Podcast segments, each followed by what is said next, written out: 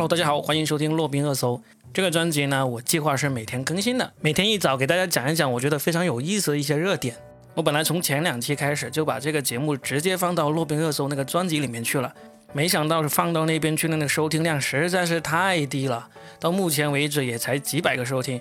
所以呢，我不得已把这一期又放回到这个说的全是梗这个专辑里面来增加一点收听量。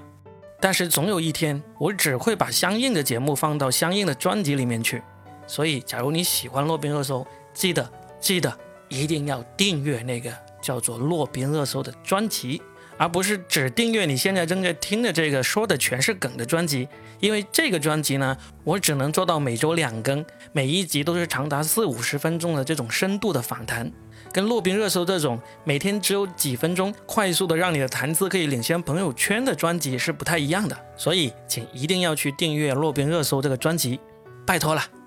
今天是5月17号星期天，今天的洛宾热搜要给大家说一些什么东西呢？想给大家说一个比较复杂的事情，那就是美国刚刚在5月15号宣布要全面的制裁华为。这个可能很多人一听都会说，哎呀，这算什么新消息啊，这不是一直都在进行的事情吗，老生常谈了。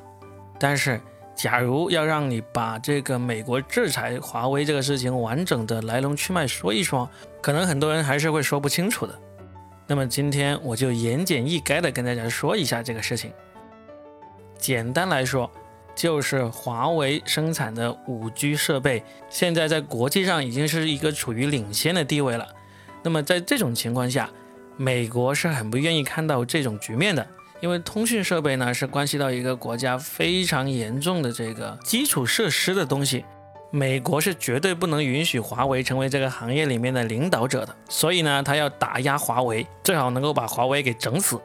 在这里要特别说明一下，就是他要打压的不是华为的手机哈，他们害怕的不是华为手机，手机只是民用消费产品。你不用华为还有大把的选择，根本就不是手机的问题，而是这个通讯产品的基础设施，通信基站啊、发射器啊、接收器啊、服务器这些东西。所以很多人觉得要支持华为，那就是买华为的手机，其实并不是这么简单。当然你买华为的手机呢，是对整个华为的支持，它的那个收入增加了，它在通讯基础设施上面的研发就会更加有资金。但是这绝不是你买华为手机就能够支持华为在 5G 通讯产品上面打胜仗的这么一个简单的1+1=2这样的数学题。那说回美国这个制裁，既然华为已经在 5G 通讯产品上面处于领先的地位了，那为什么美国还能够制裁它呢？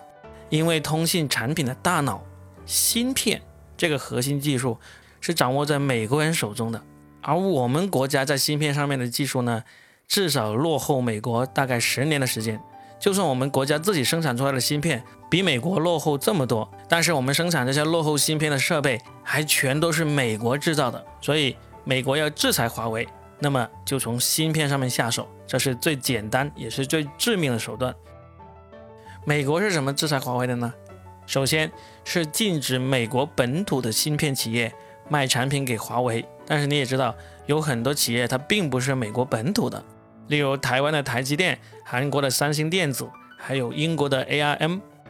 为了限制这些企业跟华为做生意，美国在2019年的5月15号就出台了一个法案，规定了任何在美国本土以外的企业，如果你卖给华为的产品里面是有包含美国的零部件的，而且这个零部件所占的价值是超过这个整件产品的 25% 的，那么你就必须要拿到美国商务部的许可证才能卖给华为。当时这个禁令一出来，确实也是对华为造成了很大的麻烦。但是华为真的很厉害，他在跟他的主要芯片供应商台积电的合作当中，成功的把这个芯片里面美国零部件的那个占比降到了 25% 以下。所以在过去的1年当中，你看到华为并没有遭遇到真正的大麻烦。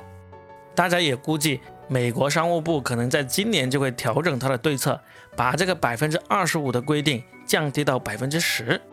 但是大家也算出来，华为依然有办法把这个 10% 降到 9% 左右，还是能够避过这个规定。所以在5月15号美国出台的最新规定里面，大家就看到了美国并不是要把这个比例降到 10%， 它是规定了，如果你要卖产品给华为，只要里面含有一个美国零部件，就算只占这个价值的 0.1%， 你都必须要拿到美国商务部的许可证。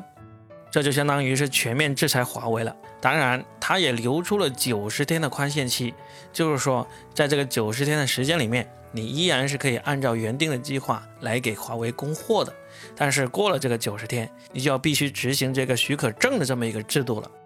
如果真的到了这一地步，你猜这个美国商务部呢，是会不发许可证呢，还是不发许可证呢？那肯定就是不发许可证啊。那现在的问题就是会不会走到那一步？老实说，这还真的不好猜测。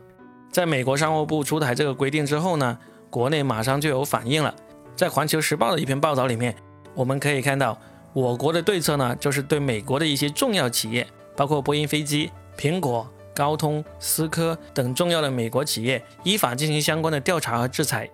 这些企业对于美国的重要性也是不言而喻的。所以如果真的走到那一步，对于双方的利益都是一个两败俱伤的局面。那到底有没有可能真的会走到那一步呢？我自己个人的判断是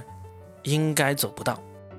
那如果真的走到了那一步，会发生一些什么事情呢？这个真的是超出我的知识范围了，我真的预计不到。如果真的到了那一天，那我再给大家做一期节目好好的来说一下吧。